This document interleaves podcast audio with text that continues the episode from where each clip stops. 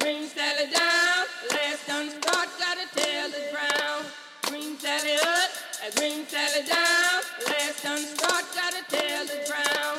Green Sally up. Man, this one was just all about that pit crew and Alex Bowman on the racetrack today. Checkered flag in the air. Alex Bowman gets his fourth career victory, winning the Dryden 400. You guys did great. You won that race, not me. So proud of you guys. Hell yeah. Yes. Second win of the year, second driver with more than one victory in 2021.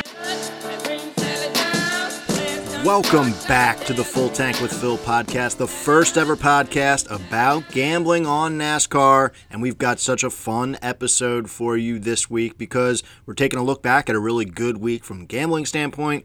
We're looking ahead at a new track, and we've got a really fun conversation coming up. So, Dover, we're going to take a look back at that. Hendrick dominance, we'll talk about it a little bit. And then discuss our bets, because it went really well for us last week. Bit of a rebound, I guess you could say, from the dud the week before. So, we will definitely take a quick victory lap there.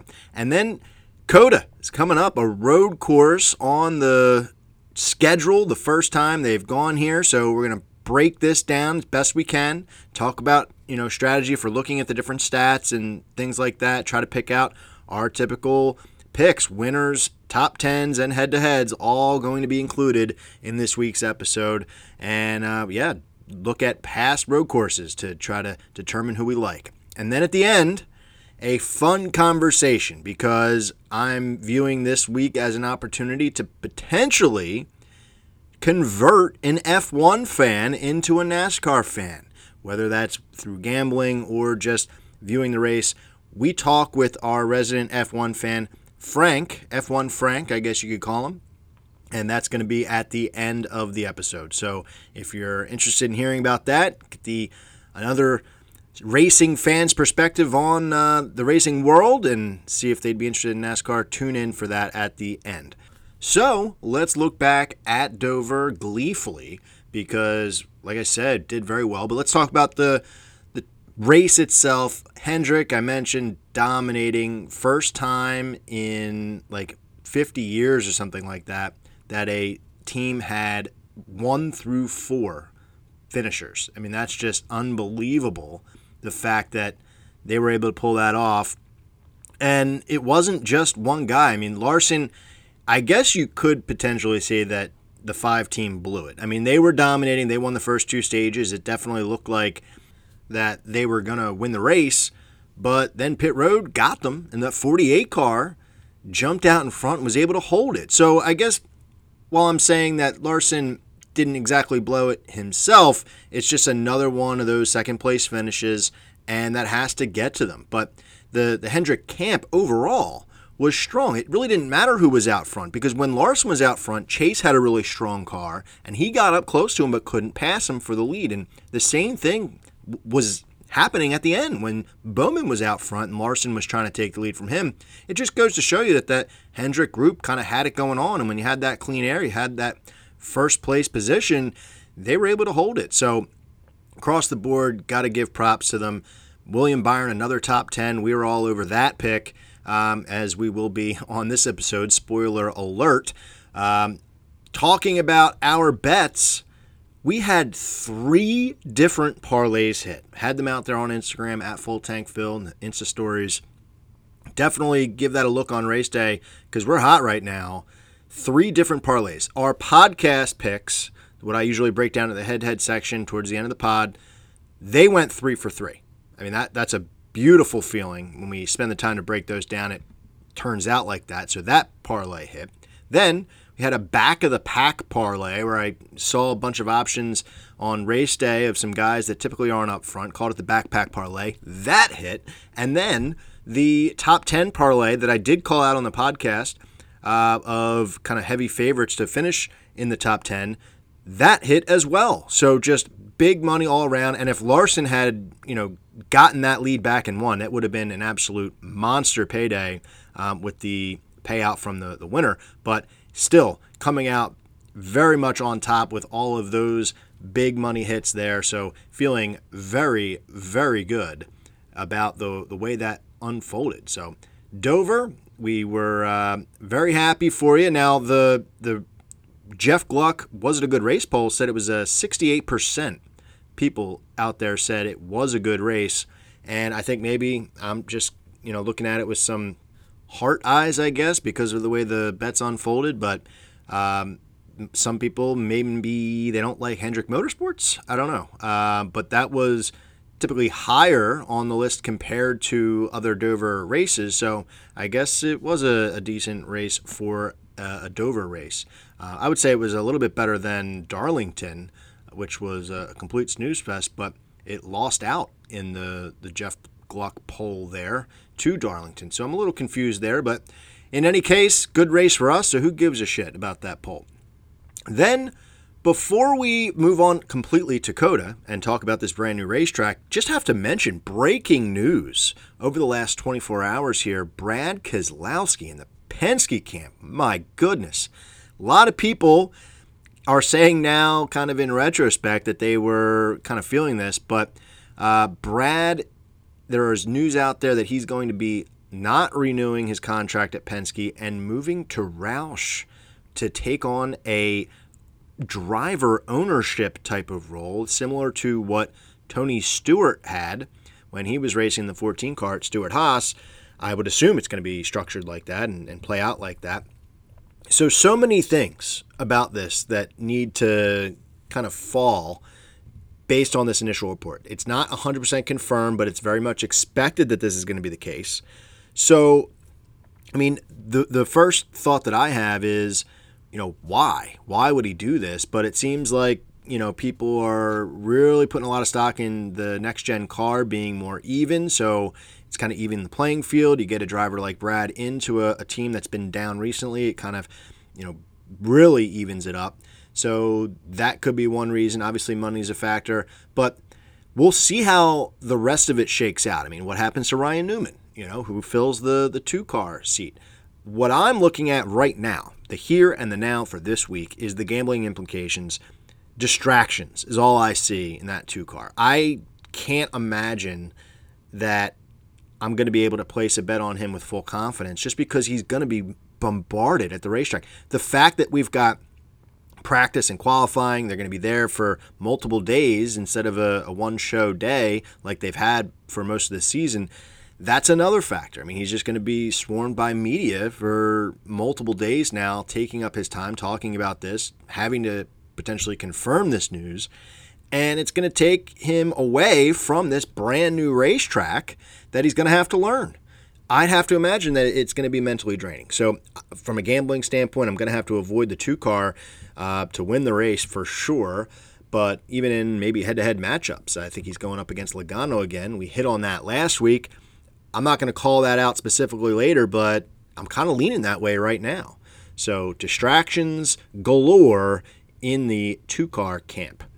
So big news nonetheless, and it is fun to kind of see this silly season stuff play out, but we will move on to Circuit of the Americas, COTA. It's in Austin, Texas. This is the first time NASCAR has ever gone here, and I love this strategy by NASCAR. We're going to kind of talk about it a little bit with F1 Frank in our conversation at the end of the podcast about the similarities and differences between F1 and NASCAR, but this is a track that F1 goes to. Up until this year, it was the only track in the United States that F1 used. And so now NASCAR, seeing the success recently of the road courses, the addition of the Roval, the Daytona Road Course that everyone seems to love, they've now added 7 road courses onto the schedule, and this is a brand new one. So what do we know about it? Well, it's 3.41 miles around. There's 20 different turns, I believe. And we got a chance to hear from 3 different drivers who got a chance to test in March. It was Keselowski, actually, Truex for the Toyota camp, and Chase Elliott for the Chevy camp. So one for each manufacturer there. And the comments that they had were pretty telling. I mean, they said this is one of the fastest road courses that they will have on the track. The speeds jump from 30 miles per hour to 185 and back down. So that's pretty you know, impressive and interesting to look for. Truex was talking about how there's a ton of blind spots with the elevation changes, and there's a huge learning curve around it. So that's why practice is now going to be a thing this week. NASCAR is implementing that. So it's going to be something for the drivers to learn pretty quickly, but it's also going to be for the gamblers as well. The picks that we're talking about on this podcast, this episode, I'm going to be putting in ahead of time, but I'm also really going to be paying attention to practice to see if there's anybody else that stands out that I want to, you know, put money down on, or if any of my previous picks are really overperforming, maybe doubling down and throwing additional bets down after. So yeah, practice and qualifying, they're back. I mean, Truex was talking about how there's a potential for like 6 wide going into turn 1, like Pocono, which is very fun to think about. So that's kind of all we really got out of them. I mean, they had some comments. They talked about how it's going to be tough, and, you know, we'll have to see how they handle this racetrack. So as far as our look at this from a stat standpoint, trying to be able to predict winners, I'm looking at all of road courses, about 8 to 9 total races in the past when I'm looking at the stats to try to project who we like this week. And there's a few different sites out there that allow you to aggregate all of those things. So that's what we're looking at when I'm throwing these stats out there. It's Daytona Road Course, the Roval, Watkins Glen, and Sonoma, 2 courses that we did not go to last year. So throwing all those out there, just full transparency, when I'm ripping off these stats, that's what we're talking about. So the strategy for this week, I mean, we've got qualifying on Sunday, so there's not going to be a lot of time between qualifying and the race to be able to throw your bets in, because most sites take the bets down when qualifying is happening. So you're going to want to look at it and try to put your bets in maybe after practice if they pop back up again.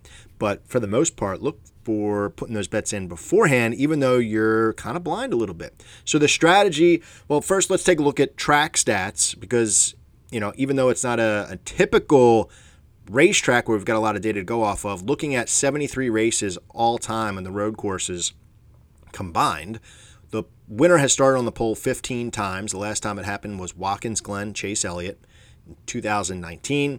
And then the rest is pretty standard. Top 5, the winner started there 56% of the time, and top 10, 71% of the time. Nothing out of the ordinary there. That's kind of par for the course. The one thing to take into consideration, though, is starting outside of the top 20. It's only happened 2 times, and they both happened at Sonoma back-to-back years. So that's something that kind of stands out to worry about after qualifying. If you're throwing these bets in ahead of time, you're kind of crossing your fingers that your guys don't qualify outside of the top 20, because it seems to be a pretty tough pill to swallow and handle that. So as far as manufacturers concerned, it's really been a good mix. Looking at the different racetracks, there's not really a dominant manufacturer on road courses. So, I mean, we know about Chase. We're going to talk about him, but, you know, Chevy outside of him hasn't been dominant across the board. I mean, we've got guys in each manufacturer that have standout. So we like that. It really opens the door for all sorts of chaos. So my strategy this week, I'm kind of looking at a bunch of different options, talk about chalk, talk about long shots, and everything in between. So let's get to winners. I have to start with Chase Elliott. His odds are ridiculous. But I remember late last year and going into the Daytona Road Course, I have been on record saying that I'm going to take Chase Elliott in these road course races until he gives me a reason not to. And despite the fact that he's a heavy favorite, and, you know, past Phil would probably cringe at this, I don't see a reason not to take him other than that. Now, if it dips below, right now it's plus 250. If it dips below that, like William Hill, I think I saw Jordan McAbee tweet out, they've got him at like plus 150. Forget about that. That's too much, I think. That's like Kyle Busch truck race numbers. And we saw in the Daytona Road Course this year that anything can happen. So 250, though, I think it's still doable. It makes sense to me. His actions over the last 2 years or so just make that doable for you. I mean, 4 straight wins up until that Daytona Road Course, and he finished second at the Clash earlier this year. So he finished 22nd or 21st at Daytona Road Course this year, but, you know, he was a factor in that race. I mean, it kind of got shuffled back and got into a little bit of trouble towards the end, and he was a factor for the first few stages. So it's definitely not something to frown on when you see that finish. His driver rating compared to everyone on all road courses is first, 125. Average running position is second, 6.7. And his average finish is third compared to everyone, 8.5. His stats are unreal. I mean, there's not much you can really do if you're trying to poo-poo on Chase and say reasons not to take him. Other than the odds, there's nothing there. His fastest laps, 16.1% of the laps that he's run on road courses were the fastest lap. That's first compared to everyone. So what can you say? I mean, new courses on top of it, you know, you look at how they threw the Roval at them and they threw Daytona Road Course at them. That has not been a problem for Chase. He won the Daytona Road Course in his first time there, and he won the Roval a second time there. So introducing COTA is not a problem. So this year, he seems to be coming on strong at the right time. I mean, we mentioned Hendrick being great last week, and Chase has been, you know, in the mix, not really competing for the win, but, you know, looking back at Darlington, it was really like competing for like 6th or 7th. The week before that, he had a shot at the win. I think it was Kansas. He went for it, I guess you could say. He sent it, but, you know, he's not terrible. So it feels like he's in the right area. He's in the right realm to finally go out and get his first victory. And I think a lot of people assumed that he was going to dominate these road courses. So I'll throw that out there, plus 250. And the other thing is a lot of these sports books have free bets going on right now. I know DraftKings has a couple different free options. There's a basketball situation where it's basically free money if you put that bet in. And they gave out a free bet last week for the anniversary of it gambling being legal. So look to see if you've got any free bets built up or free money coming your way, because that's the type of thing that I throw money down on, these like short odds in NASCAR. I had a free bet last week, threw it on Truex. This is the same thing here. I mean, $25 free bucks, just throw it down on Chase here and maybe add a little bit more to it after the fact. But look for some free money to throw here because it would be better. And then he's got a head-to-head matchup against Truex, who we're not really going to touch on most of the time here, but Truex is right up there when we're looking at all these stats, and this is a great matchup. Chase is a dominant minus 182 to Truex's plus 135 underdog here. So if you wanted to fade Chase, here's your way to do it. Just go head-to-head with Truex, because that's a big-time number there if you're a Truex fan and you think Chase is just not up for the test this weekend. Both these guys were at the test, so there's nothing to be saying one guy has an advantage over the other there. But like I said, I like Chase to win the race this weekend. So now we'll move on to someone who's a little bit further out. And I think, you know, outside of Chase, him being plus 250 really makes these other guys deep in the field, or deep, no, maybe not too deep in the field, give you great odds. And I'm looking at Joey Logano plus 1,800 when I'm saying that. He's a guy that you're not really going to see that number next to, but because it's so heavy on Chase and Truex right behind him that these other guys, there's a huge cliff. Everyone drops off and moves down the list. So I am looking at Logano here to maybe be a guy to steal one, because this season has just been a season of steals when you're looking at the winners in the various racetracks. The things that seem like they should happen have not. So that's really where we're going with this one here. So Penske is down right now. They've been kind of slow and not really a factor in these races the last month or so. At the beginning of the season, it seemed like they were the team to beat. All three of their guys have wins, but it's just now they're not. So do you buy the dip? That's what I'm doing this weekend. I'm kind of taking advantage of Joey Logano being this long in the odds here, so I'm buying the dip at plus 1,800. Now, his stats do not jump out at you, and that's probably why he's more of a risky play, all right? Average finish is 14th overall, 14.9 in 8 races. His average running position is 15th compared to everyone. It's 15.3, and his driver rating is 15th as well, 82.2. So those numbers don't really stand out to you, but if you look a little bit further, he's been sneaky good over the last 5 races, if you include the Clash, all of which have been top 10 finishes. And then if you just focus on the last three races, he has a second-place finish, a third-place finish, and a second-place finish over his last three road courses. That's impressive. He won Watkins Glen, going further back in his career. That's a big course to take down, especially when we're talking about a brand new road course. We're going to talk about a little bit further when we get to the top 10 section. But then you look at the intangibles. Penske drama going on with Keselowski. Maybe this is an advantage for the 22 car to kind of be like, oh, look what's going on over there. Don't worry about me, and sneaking up there and snagging this. That's just, using that distraction on the other team in their camp to an advantage for yourself, focusing inward. And then the other thing is Kyle Busch was on a podcast last week talking shit on Logano, saying that he's two-faced. And I don't really love either one of those two guys from a fan perspective, but from a gambling standpoint, I can get behind someone who's got a little bit of a chip on their shoulder. So great odds, chip on your shoulder, sneaky good recently. Those are all a good recipe for success here, plus 1,800 for Logano. Then the third guy I'm going to go with here is, somebody we've called out many times this year, but I think it makes sense this week as well. It's Denny Hamlin. Plus 1,000 is what you're getting Hamlin at this year. And the thing that jumps out to me is JGR was so good at the Daytona Road Course earlier in this year, and people seem to be forgetting this. I mean, plus 1,000 is just a monster odd right there for Denny Hamlin because of how good that team was. And, it would make total sense for Hamlin, who had so many wins last year on all of the, intermediate tracks and regular tracks, you could say, with the wackiness of this season. It would just make total sense that he would go and get his first win on a road course. So one of the things that was funny to me is Jordan Maccabee, frequent guest of our show. We mentioned him earlier. He is a big-time Denny hater, and he actually calls him Dennis, which is very funny on all of his tweets. But even he tweeted out that this was a good value for Denny Hamlin at plus 1,000, 10-1. He's the third-best option, so that just goes to show you how heavy the chalk is this week. So if you look at Hamlin's numbers in his last 9 races, no wins, but 4 top 5s, 5 top 10s. Driver rating is 5th, 95.2.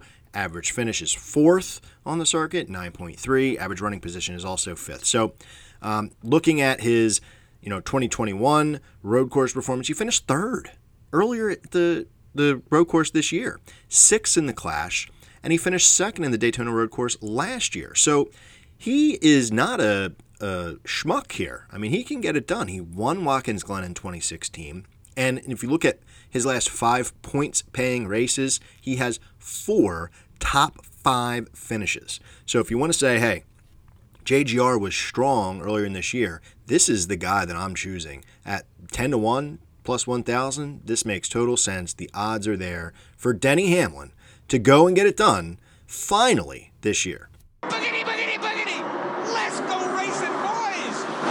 Next up, we're not calling it the prop section this week because it's just top 10. It's going to keep it pretty quick and concise this week in this area. We're going to look at 3 different options for top 10 picks and going back to the well on a couple of them and a new guy for the last one. But before we do that, we got to keep it up with our parlay. This is only available on FanDuel, not trying to jock FanDuel or anything like that, but they're the only ones that are giving this option to us and been taking advantage of it. We've hit the last 2 races. So the strategy here, if you're new to us, is trying to call out on a typical basis. You're not going to take somebody like a Chase Elliott to finish in the top 10 in a race like this because his odds are just astronomical to be able to do so. But FanDuel is allowing us to parlay a bunch of guys together to get us to a spot that the odds are in your favor. So the goal here is to take guys that seem to be absolute locks to finish in the top 10, and then you get a good value. So the guys we're taking this week, I got to take Truex and I got to take Chase. Those 2 guys, it's 1 and 1A, it seems like, on road courses. And then after that, I'm going to go back to the Kevin Harvick well because, he's a guy who hasn't won this year. He's hungry. But looking at road course performance in his career, looking at the last 9 races, really, he's got 7 top 10s in the last 9 road course races. Actually, all 3 of these guys have 7 top 10s. So 21 top 10s between the 3 of them in a total of 27 total races. I mean, that's an absolute monster percentage. So, hey, I'm thinking they're all going to go out and get number 8. And that value, if you group them up, put them in a parlay, it'll be plus 168. Very good value there.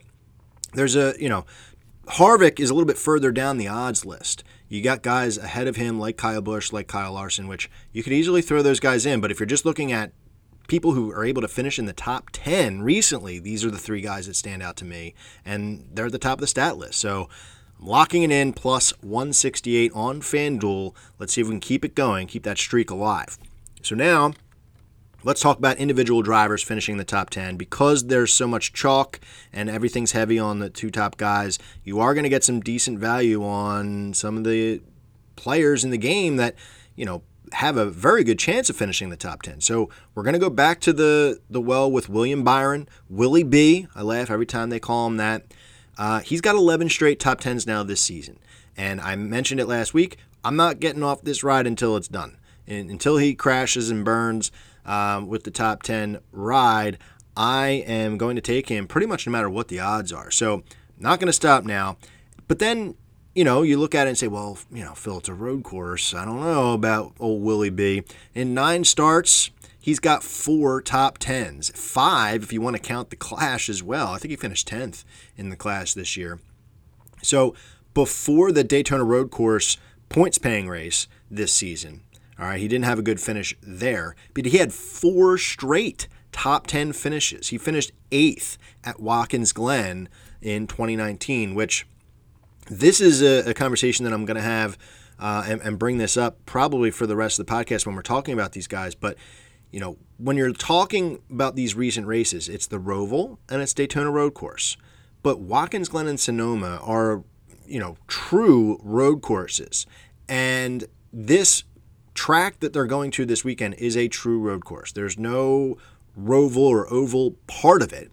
So I think that that matters how these guys have done more recently at the true full-on road courses. So I like to see that 8th at Watkins Glen. He's plus 1,800 to win the race. I mean, just like Logano. And this, he would fit the bill for a kind of a surprise wonky winner. And if you look at his stats, I mean, they're not terrible. Driver rating compared to everyone is 9th on the board. So if you just go out and run 9th, hey, that's a top 10 finish for us. At minus 112. Sorry, I didn't throw the odds out there to you earlier, but that's what he's going out as at the moment. His average running position is 12.6, so that's right on the cusp of what we're looking for. So if you want to get too frisky, plus 1,800 to win the race, go for it. But just to finish in the top 10, I think he can keep this streak alive. It's really crazy how he's got it going, but minus 112 for old Willie B in the 24 car. Then the next guy up, some might see this as kind of a lazy pick, but I really don't think it is. It's Christopher Bell. He's going off at minus 105. I think that's pretty damn good. Now, he only has 3 cup starts, and the reason why I say some people might not like it is because, or it might be a lazy pick, is because he won the Daytona Road Course this year. But I don't think that's lazy. I think that's trying to point to someone who might have found some thing that they can cling to when they go to these road courses. And even with being in the 95 car last year and finishing kind of in the 20s, his stats are pretty good with that being considered. I mean, his driver rating is 95.1, which is 6th overall, and his average running position is 8.7. Now, I think the win earlier this year had a heavy factor in that, but, I mean, that's only 1/3 of his time there. So that tells you that the driver rating and average running position really are pretty good. I mean, that's what we're looking for here. Now, those bad finishes in 2020, okay, you could probably say that it was the 95 car, and then first time out in the 20 car, he goes and gets it done with the win. I like it. You know, JGR speed, hey, the 20 car, he's plus 2,000 to win the race. I don't know.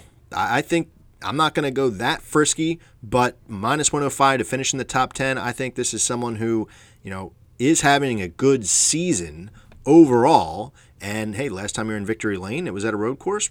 Why not? I think this makes sense, this pick. So lock me in for the 20 car, Christopher Bell, minus 105 for a top 10. Now, the last guy that we're going to call out is somebody that I haven't really done this year because I haven't had an opportunity. It's AJ Allmendinger, plus 125. And I made a statement earlier this year. He's driving the 16 car. And I made a statement earlier this year when he was driving the road course at Daytona that I am no longer interested in ringers, road course ringers. And I stand by that. I really do. But I don't think AJ Allmendinger fits the bill of a typical road course ringer. I'm saying that with air quotes. You can't see me. But hear me out.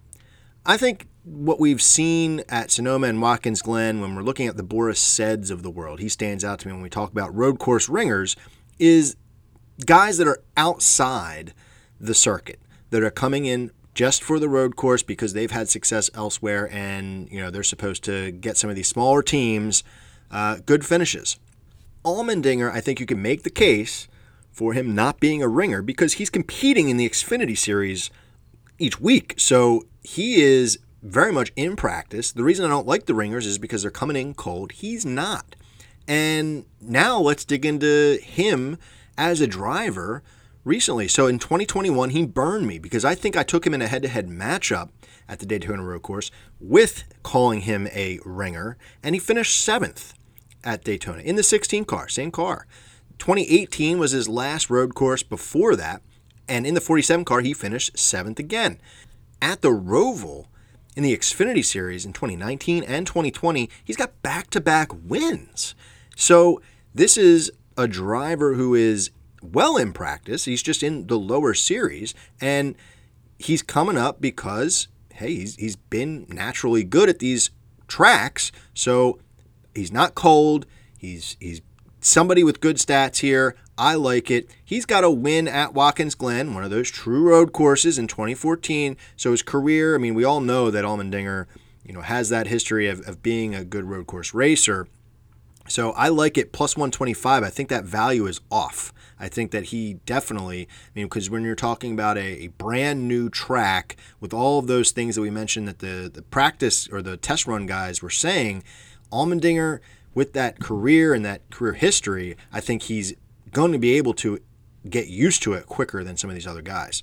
The only other thing that I'm going to call out around Allmendinger is that he is in a head-to-head matchup this week as a big-time underdog, plus 100. That gets my attention. He's going up against Austin Cindric. So two guys who don't normally compete in the Cup Series are going head-to-head, and Cindric has had a ton of success on road courses and just in general in the Xfinity Series, where he faces off against Allmendinger basically every single time.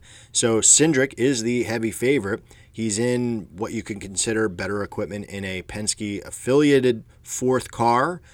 So that's why he's there. But if you really do love Allmendinger's stats and his history, it might be worth a shot at the plus 100 number, because to me, it should be like even odds. It should be kind of a 50-50 split. But the plus 100 gets my attention. So just something else to think about when you're looking at the dinger.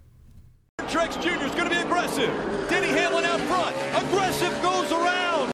So now we'll get to the head-to-head section where we are red hot, like I said, coming off a 3-0 week from last week's podcast.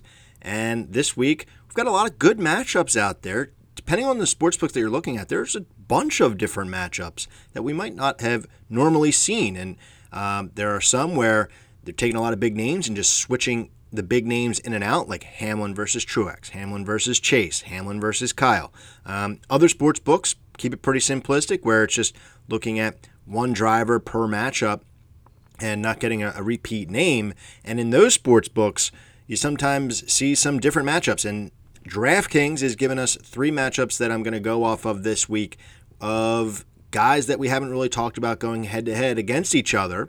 And so we're going to dig deep a little bit here and see if we can keep the success rolling. Now, I mentioned earlier, qualifying is happening the day of the race. So this is tough for gamblers because, like I said, they take the bets down most of the time during qualifying. So you really have to place your bets on these guys ahead of time.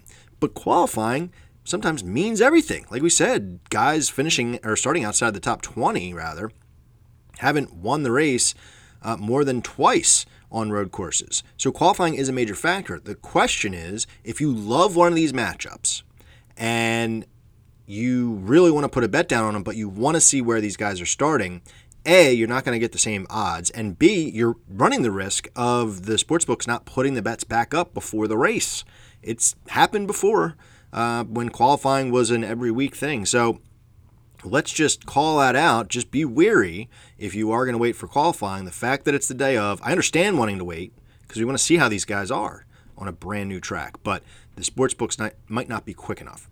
So let's get to our first matchup, and we're looking at two guys who are not typically matched up against each other. It's Eric Almirola versus Daniel Suarez. This is an even minus 115 matchup, and the stats don't typically show that. When you're looking at these two guys head-to-head, looking through their career history over the last like 9 races or so, it really is swinging one way when you're looking at the data.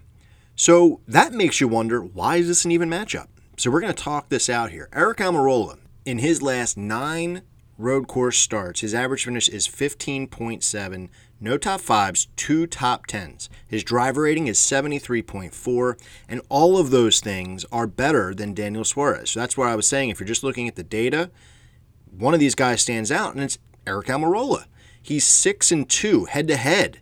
If you're looking at the career records when they're on the track at the same time in the last 8 races against Suarez. So why are the odds even? That's the thing. Because if you're looking at Suarez's numbers now, his average finish in those 9 starts is 19.6, and his driver rating is 69.9. I really don't like taking guys with driver ratings below 70, but, you know, kind of here we are right now. So those numbers aren't good. But his best finish is 4th on a road course in the last 9 races. That was at Watkins Glen, and that's better than what Eric Almirola's was in that time as well. So Eric's best road course finish in the last 9 races has been 8th. I'm not saying that that stat is a huge deal, something to put all your chips in the center for, but he's got a top 5, and Almirola does not have one of those. And the other thing is that Suarez has been doing that with multiple teams over his career, whereas Almirola has been part of that 10 team for quite a while now when you're looking at these last 9 races. So this season, Suarez at the Daytona Road Course beat Almirola by 1 spot, 16-17. So when we talked about that 6-2 record, well, one of those Suarez victories head-to-head came this season, 2021. So the key factor here, I think, the reason these odds are even is because of the bad luck of Eric Almirola and his 2021 season. And then you look at Suarez and the fact that Trackhouse is really inching their way forward, getting better each week. It seems like they're learning as they go and they're getting better. But you think about Almirola then for a second.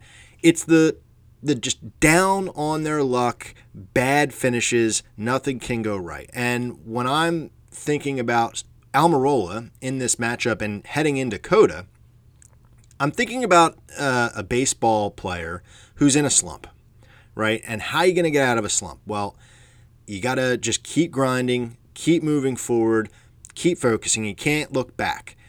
But then imagine you're in a 0 for whatever slump, and the pitcher that you're facing today is a knuckleball pitcher. Just, you never know what the hell is going to be coming at you. That's pretty tough to handle if you're in the middle of a slump.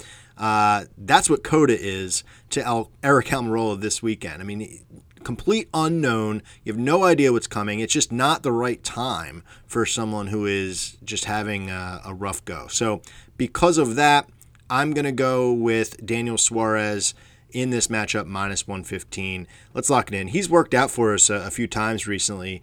In the past few weeks, so I'm going to try to keep it going. Next up, we've got Matt DiBenedetto, minus 134, taking on Cole Custer, plus 100. Now, these guys have been on the racetrack 4 times against each other in road courses, and it's a 2-2 series matchup that includes the clash for this year. So I like Matt DiBenedetto for the intangibles, you could say, in this matchup. But let's first give our attention to Cole Custer. He's got 3 points races, and his best finish in that time is 9th. So a 9th place finish within the last year. Obviously, being a rookie last year, he's only got a couple starts under his belt. Driver rating in that time, though, is pretty solid, 82.5. That's very good. And 2 top 20s in that time span in those 3 races. So his lowest finish, or his worst finish, I guess you could say, is 22nd. And I like that. In a head-to-head matchup, you're saying you're not really going to finish outside of 22? That is not bad, because it gives a little wiggle room for another guy to just have a bad go, get down a couple laps, and not being able to recover. I like that spectrum. You know, 22 is a good number. I also typically like the guy who's going off at plus 100. Those odds are very interesting. And he finished 13th earlier this year at the Daytona Road Course in 2021. He had a top 10 last week. So a lot of good things. If you are a Cole Custer fan, there are a lot of good things that are kind of in his favor when you're looking at this matchup against Matty D. But now let's take a look at Matty D in the last 9 races on road courses. His best finish came at Sonoma in 4th place is where he ended up that year. And in that same year, 2019 is what we're talking about here, he had a great road course season. He finished 4th at Sonoma, like we said. It was his best finish on a road course. And then 6th at Watkins Glen. And he also had a top 10 at the Roval that year as well. So 2019 was a great year for Matt. His average finish on road courses, 17.6. Not great. And his driver rating also not great, 67.5. That's worse than Cole Custer's was, if you remember a second ago, and 37th earlier this year in the 2021 Daytona Road Course.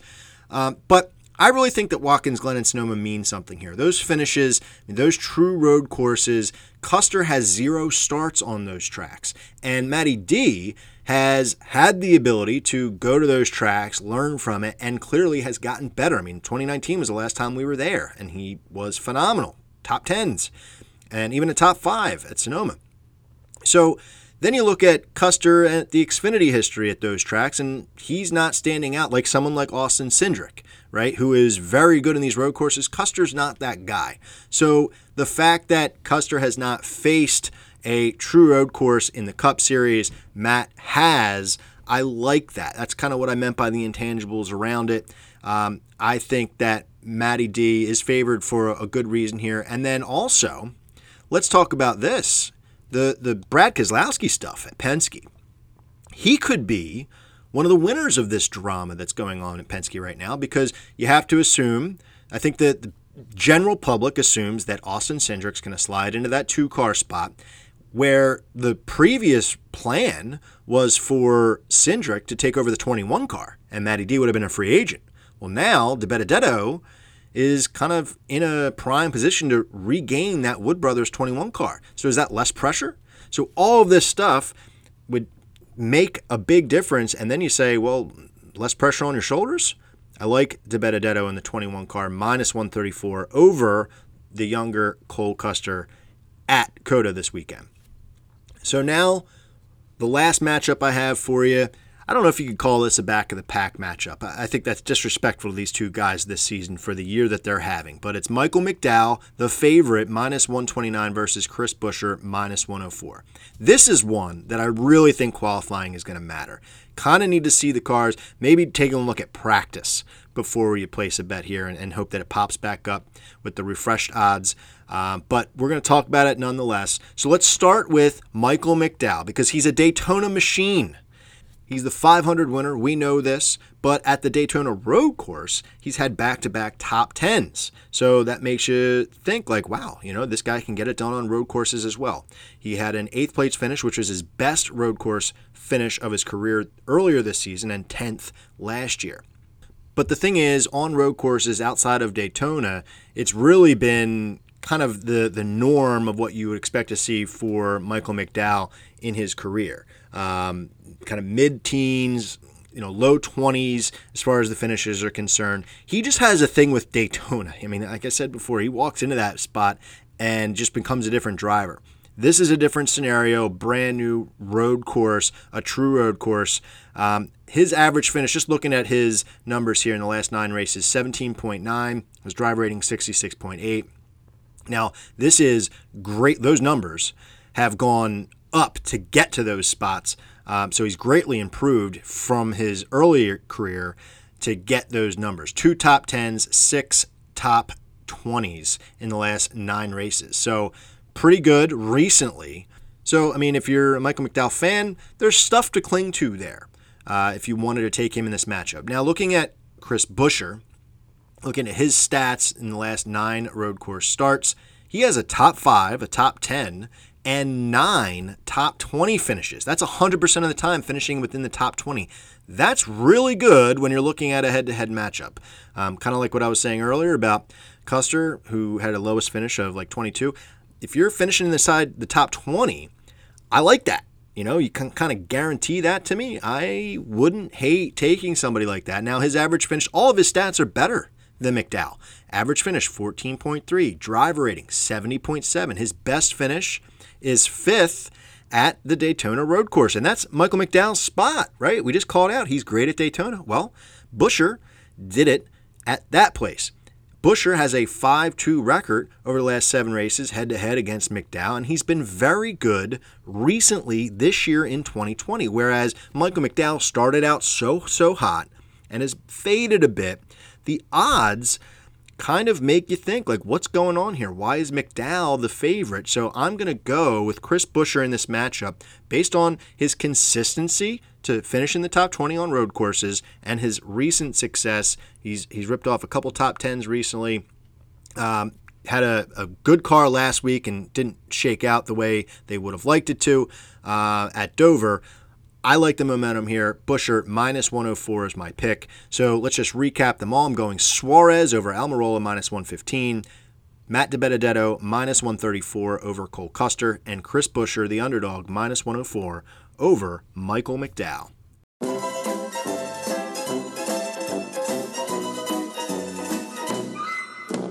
So now to wrap up the episode this week, we've got a great conversation with my brother-in-law, Frank. He's my resident F1 fan, really the only guy I know who follows F1.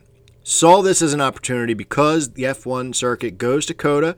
I think this is a great opportunity for anyone in your life who watches F1 to get them to tune in to NASCAR and see if you can maybe turn them into a bit of a NASCAR fan. I'm trying to find some common ground here with Frank. Maybe get him to follow NASCAR a little bit. Can we convert an F1 fan into a mild NASCAR fan using the COTA racetrack as a foundation and gambling a little bit? Because we do get into some picks that Frank might like as he's getting into NASCAR, and he gives us some bonus picks for the F1 race this week at Monaco. So if you want to hear me try to convert an F1 fan into a NASCAR fan, listen up. Here we go. All right, so now we will welcome on to the podcast for the first time our resident Formula One fan. We'll call him F1 Frank, my brother-in-law. Frank, thanks for coming on. Thanks for having me. It's super exciting to be on your podcast finally. Feels good. Yeah, well, Frank has his own podcast about kind of, would you call it like nerd culture? I've been on many times talking about video games, movies, whiskey. So if you're into that thing, Frankly Nerdy is your place to go. But been looking for a reason to get you on here, and this is perfect. It's a good weekend for it, yeah. So I asked you to come on because NASCAR is going to the Circuit of the Americas, COTA, and that is the first time they've been going. They're going to go there, and F1 goes there every year, basically. That's their trip to the United States. Mm-hmm. That's the track they go to. So I thought it might be interesting to talk to an F1 fan and try to hear out whether or not they'd be interested in watching this race, because I'm always, trying to poke at people, try to see if they might become a little bit more interested in NASCAR than they might have realized. And so since this is an F1 track, I figured we could talk about what draws you to F1 and see if there's any similarities and, any common ground, and maybe get you to watch the race, if not convert you. What do you think? I mean, it's worth a shot. So let me start by saying, like, maybe like 6 or 7 years ago, I thought all motorsports were terrible. So I am on a route to be swayed by other versions of motorsporting. Formula One, I don't know what it was initially that drawed me in, but I definitely am a fan. I'm not a hardcore fan, but I'm a fan. I watch it as many Sunday mornings as I can get out of work early enough to watch it. I'll put it on. And it's funny, you were saying COTA is this weekend for NASCAR, and that was originally Formula One's only track in America. Now they just added another one in Miami. So they'll have two American visits, I think, starting 2022. They actually pulled that off. They're going to do the track around the Hard Rock Stadium. Yeah. Kind of pretty cool. I don't know how that's going to work out, but we'll see. I mean, it'll be interesting just to see another visit in the United States. But you don't remember the pinnacle of or the starting point of, like, hey, what got you to actually tune in and start to pay attention to the drivers? Because you are a casual fan. You're not ever going to bill yourself as an expert, but you are very much invested. Like, you've got guys that you root for, teams that you care about, etc. Definitely educated. So you don't remember the moment or the thing that got you interested? I would say, so I have a friend named Nick, and he is the hardcore fan. He knows a lot about Formula One, and he was the one that always talked about it with me. And I would always make fun of him. Again, motorsports. Like, I always thought motorsports was, it's the car does everything, anyone could drive. Obviously don't think that anymore. So I guess it was like Max Verstappen, who is my favorite driver. It was his rookie year. I turned on the TV. I said, I'll see if I can get into it. So I was texting him the whole time, and I'm like, oh, I like this dude, Max. He's like, he was very aggressive as a rookie, made a lot of mistakes, but I kind of dug that. So I was like, Max is my dude. And then, like, each race, he was just so aggressive, and he made it interesting, even though he wasn't winning. And a lot of times he would wreck somebody else and get penalties. So he wasn't fantastic, but you could see the hunger. And that was really exciting for me. So I think that just finding that racer just on a fluke was what drew me in and hooked me in to continue watching year after year. This is probably like 4 or 5 years ago. So that's, I think, similar to what most NASCAR fans, I mean, I think that's pretty much what most people would cling to. They find a guy that they can relate to, they cheer for. And then once you have that guy or that team, then you've got a reason to be invested. So that makes sense. So I was going to talk more about the race first, but since we're talking about Verstappen, I'm trying to, I knew that Max was your guy heading into this. So I've been trying to think of a guy that you might find, similar on the NASCAR circuit, because if I can get you that guy, maybe, there's an interest there each week.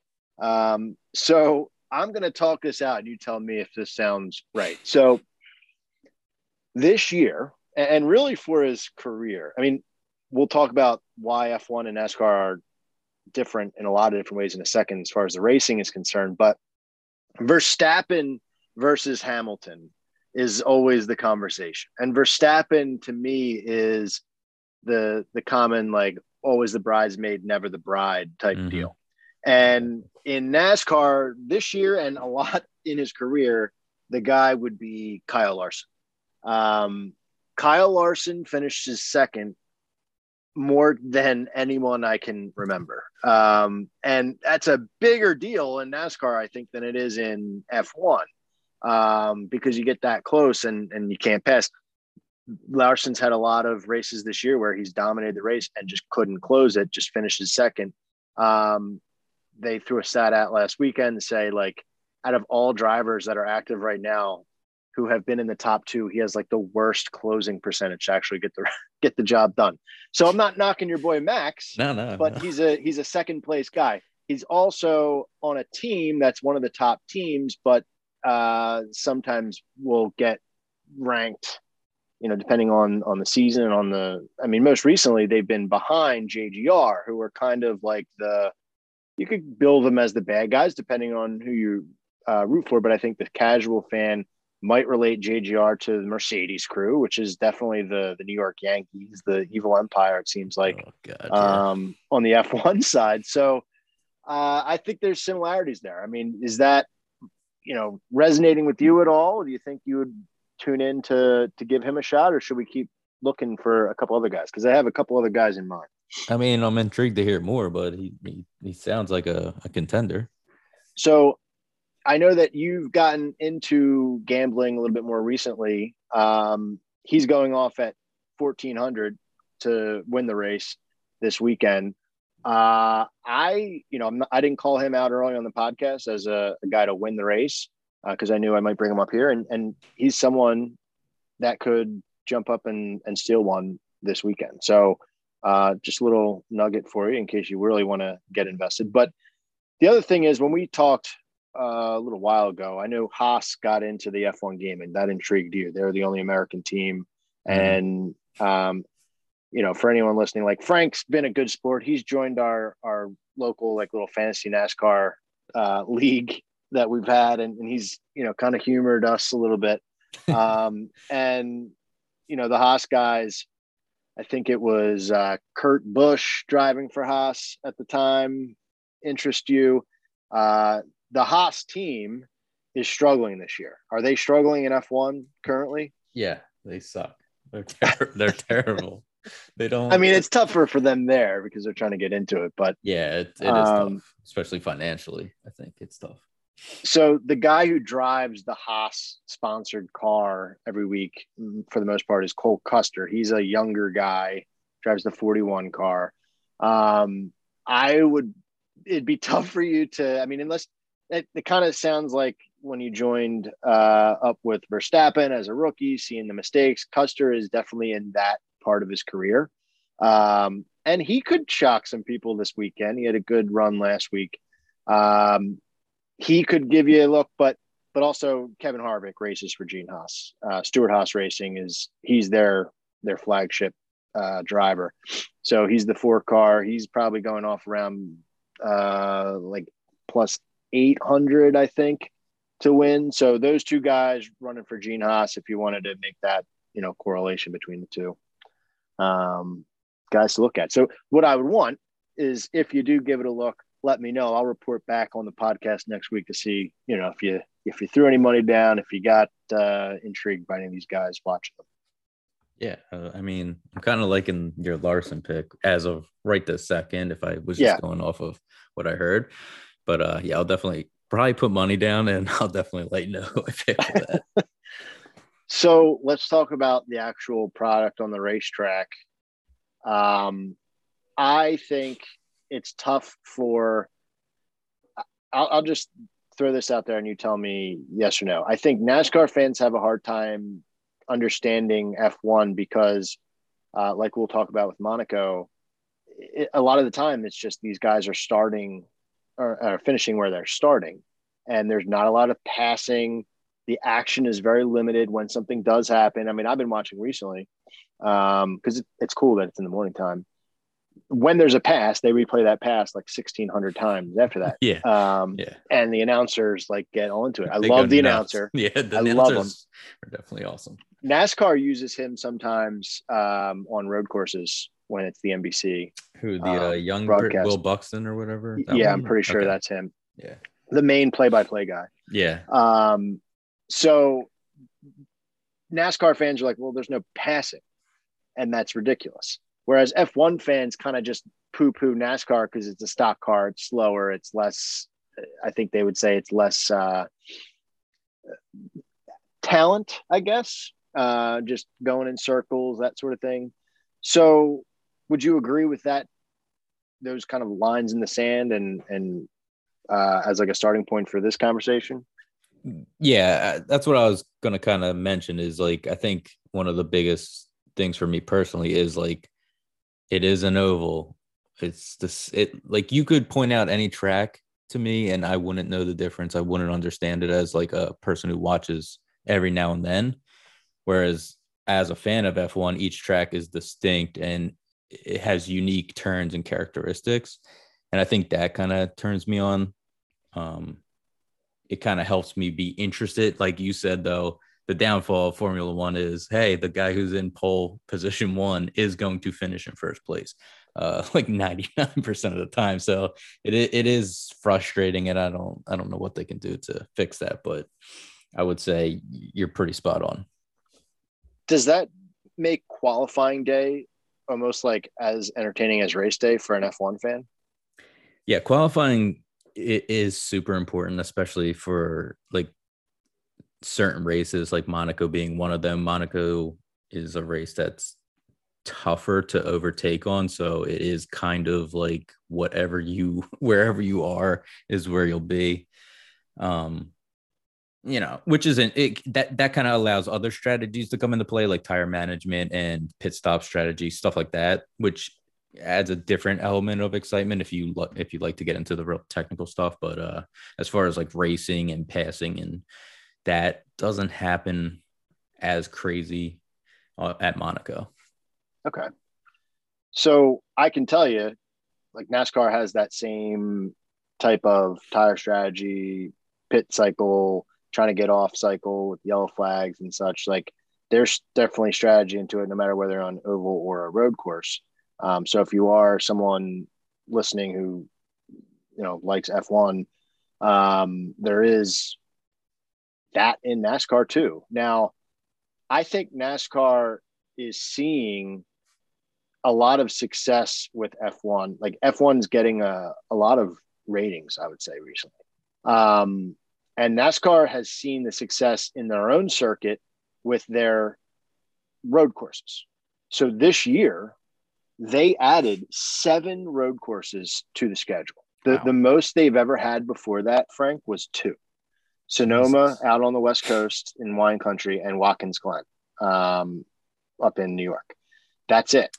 They had success during COVID. Actually, no, they added the Roval in Charlotte. So they turned their oval track into like a half Roval, half road course. So that made it 3 technically. And that, when they did that a couple of years ago, got a ton of positive feedback. So this year, because COVID completely blew everything up, the NASCAR people just be like, okay, let's just throw everything at the wall and see what sticks. That's how COTA got involved. They're going to another brand new track, I believe, later this year, as well as the ones we just mentioned. So I think they're going after people like you who don't really understand the ovals, but will possibly tune in to see how they handle these distinct racetracks, this F1 track being one of them, in hopes that you like what you see there. And then you would learn kind of more about the game, even if you just tuned into the first 4 road courses that are up next and skip the others. Eventually, I think the hope would be that you start maybe tuning into maybe a short track, which is very exciting, and you learn the reasons why. Is that something that you think you'd get sucked into, or, you know, maybe that's just they're barking up the wrong tree? No, I think it is a great idea. I mean, they're appealing to, you already have the NASCAR fans who like NASCAR, just lock, stock. And then if you add something like a track with actual differentiating turns and stuff like that, that could get, you know, IndyCar racer fans, that could get Formula One fans. I do think it is a great idea.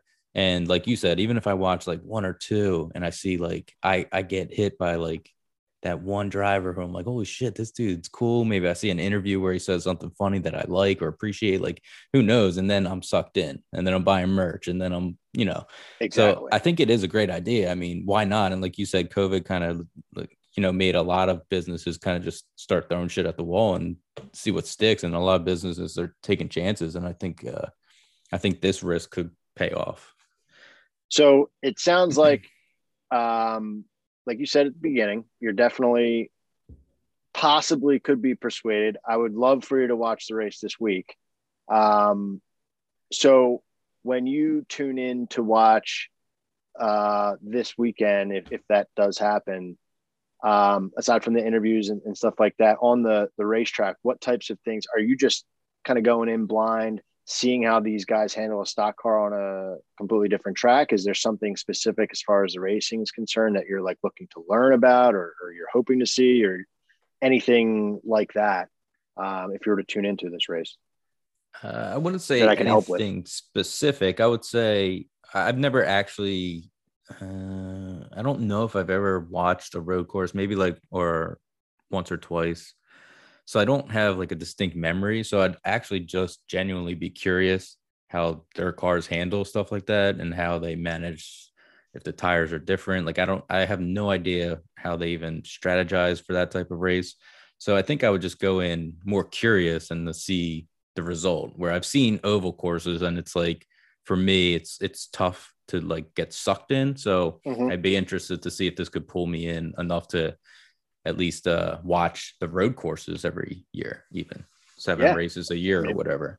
If there's seven of them, that's like 1/5 of the season. So I think that would put more eyes on it than they have currently. So I think it's a good strategy. The couple things that I give props to F1 for is the fact that the race itself is like a nice, neat 2 hours. It's much shorter than a NASCAR race most of the time, from what I've seen. You know, NASCAR races can go on and on and on, which as a fan, I actually love. Like, especially a night race. I hope night races go from like 8 p.m. to like 2 a.m. because I just love drinking and watching it. But for a morning time race, F1 has their shit together where it's like pretty much, you know, 9 to 11 and that's it. You know what I mean? And it's nice and compact. Yeah, I agree with you. Like, to me, Formula One's like very like European. Like, I don't know. It has that appeal of like not American, where it's like, we start this time exactly, like they have the Rolex watch that ticks over. Like, it's like insane. Does NASCAR do something like that? Like, is it like, it's, you know, whatever the time is, we start now, like no matter what? NASCAR's kind of just like, hey, around this time kind of thing. You would, if you are a fan of that, you would not be a fan of NASCAR, because they'll say that it starts at 2:30, then there's pre-race, you know, ceremony and pre-game or pre-race show, and then they fire the engines and they do pace laps and, you know, all this stuff. So when you actually are looking up the start time, it could say 2:30 this weekend. You want to look at the green flag time. That usually is dead on, but it's not a big ceremony to hit that time at all. So that's funny that you say that, because that's the complete opposite. I would say, I think most NASCAR fans would agree with that. The other thing is this Netflix show. NASCAR is missing the boat here. I've tuned in to watch this Drive to Survive on Netflix. They've got 3 seasons out there. They've got the 2020 season out now. And it makes me really frustrated, because I feel like if NASCAR had a show like this, they'd be getting the casual people to pay attention more. Like, I'm sort of paying attention to F1 partly because of you and partly because of this show, and NASCAR is meanwhile in the entertainment part of things dealing with Kevin James in a dumbass sitcom around the NASCAR pit crew. Like, that is such a waste of time and money. This is what they need. And it's basically free. I mean, sending camera guys to just record stuff. I mean, do your normal thing and then edit it later. I mean, they take the whole season off to edit it, and then Formula One drops it at the beginning of the new season, basically, to get you hype. And I will say, like, that show, like, I watch, you know, almost every race, unless I'm working Sunday morning or something. So I'll watch pretty much every race, but watching the behind the scenes and seeing the, you know, drivers, what they actually think of the other drivers and what they actually think about their contracts and deals coming up and stuff like that. It adds a whole new element. It's almost like, you know, a reality TV show, like where you get hooked into all the minutia.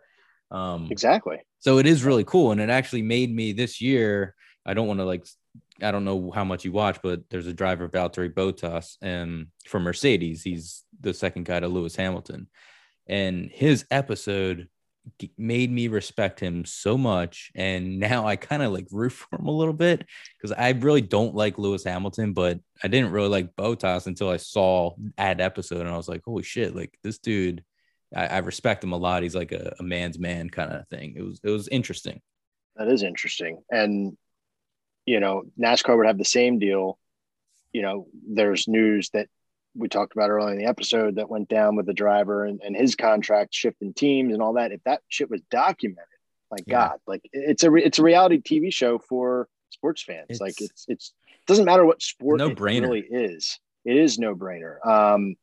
And it's funny because you say that about Botas, and I've seen my first gut reaction is to say to you, well, what about an episode about Hamilton? Would that swing you? But I know for a fact that just watching it, he just comes off as the bad guy.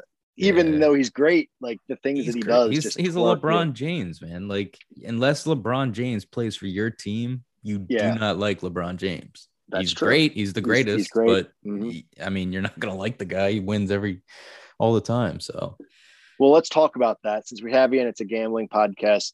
Give us something. I mean, Hamilton and Verstappen, there's a crazy bet out there where, you know, when you're looking at bets to win the race, you could bet on a random driver for sure and cash in, but it's not going to happen. You could bet on Hamilton, Verstappen, and then anybody else at plus 400. That's a no-brainer, by the way. That's a no-brainer unless something crazy happens at qualifying. I mean, so, you know, I don't want to put you on the spot and say Verstappen versus Hamilton, because that seems to go, especially this year, like back and forth each week. But yeah, what do you have as far as some juice to go off of here? Okay, so here's obviously Hamilton and Verstappen. I would put on podium. I am interested to see what Max does because his car is much better this year and he's racing better. So, you know, who knows with that. But as far as Monaco goes, Daniel Ricciardo from McLaren is very good at Monaco. He is really good at Monaco. In fact, he should have won twice. In 2016, they botched one of his pit stops and Lewis Hamilton ended up winning. Ricciardo would have won that if they didn't botch the pit stop. In 2018, he actually did win. If I'm remembering correctly, his car was struggling, so his power, he couldn't drive as fast as he's supposed to, but Monaco is so hard to pass on, so he just kept fending off anyone from passing him, and I think it was Ferrari right behind him, like pissed off because he's not driving fast, but there was just no opportunity to overtake. And he won that year, 2018. So I think Daniel is like that sleeper guy, like who could podium Monaco with a McLaren car. So if I was going to go like wild, I haven't watched qualifying yet. Obviously, I would say Lewis Hamilton, Max Verstappen, and Daniel Ricciardo on podium. So if you're out there looking for something to bet on, it would be in your best interest to pay attention to qualifying. If Ricciardo is up in that top five area, he's a, you know, must bet for the podium finish. Top three, I guess I would bet. Yeah, I would say, I mean, he's got the skill. So, and he has some secret to that track. I don't know what it is because he shouldn't have been that. I don't know, it's hard to describe, but he knows something, I guess, about that track. So it'd be fun just to see, hey, can he do it again with a different team? So it'd just be a fun bet. It's a logical bet just based off previous years, and I don't know, so we'll see what qualifying does. He's plus 500 to finish on the podium, so I like that. And then he's also head-to-head versus Lando Norris, which I might be interested in that, you know, based on what you're saying. Lando is good, so that'll be interesting too.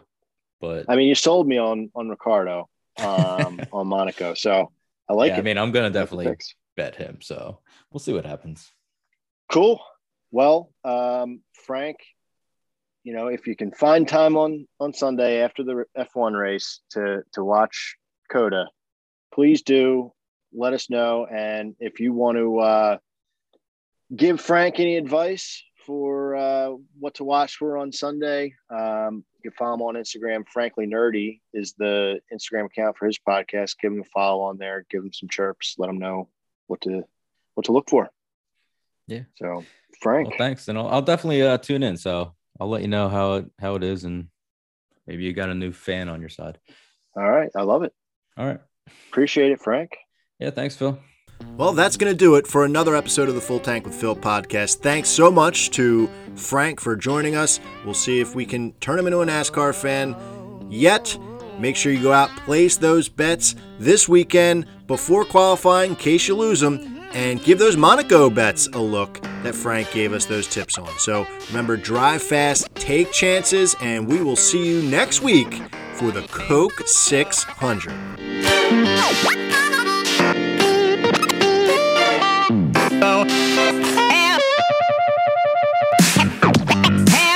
Place to go. Have no place to go, darling. Have no place to go. Have no place to go.